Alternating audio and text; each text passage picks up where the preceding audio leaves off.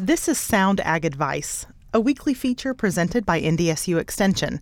I'm Kelly Anderson, and I'm joined this week by Esther McGinnis, NDSU Extension Horticulture Specialist and Director of the Extension Master Gardener Program. Now, after a long North Dakota winter, people are itching to get into their yards and do some yard work, but they might be having a pesky problem like crabgrass. So, Esther, tell us what is crabgrass? Well, crabgrass is a warm season annual grass that fortunately dies each winter. However, in the spring, we have this seed bank from which crabgrass can germinate anew. So essentially, we have a new crop of crabgrass each spring. And how do homeowners control crabgrass?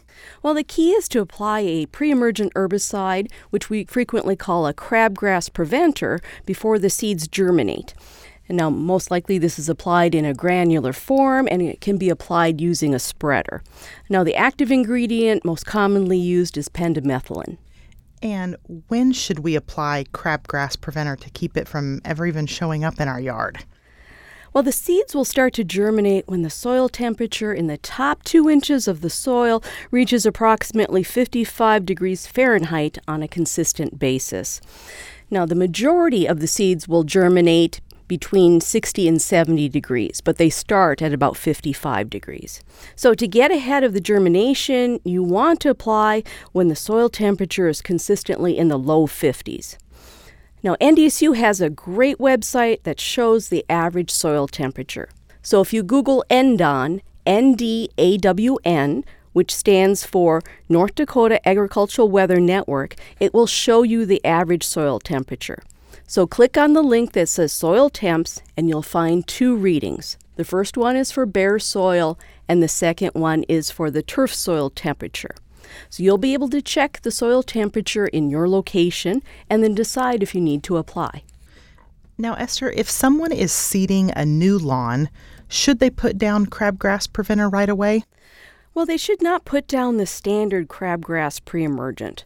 The problem is that the standard pre-emergent will prevent uh, the turf grass seed from germinating. So your Kentucky bluegrass, your fine fescues, perennial ryegrass, it'll stop those seeds from germinating. So in that situation, you'd want to use a different product that contains a weaker pre-emergent. Now there are a couple that are on the market. The first one is the active ingredient is siduron, and it goes by the name Tupersan. And the second one is mesotrione, and that's the newer one that you're going to find in a lot of new products.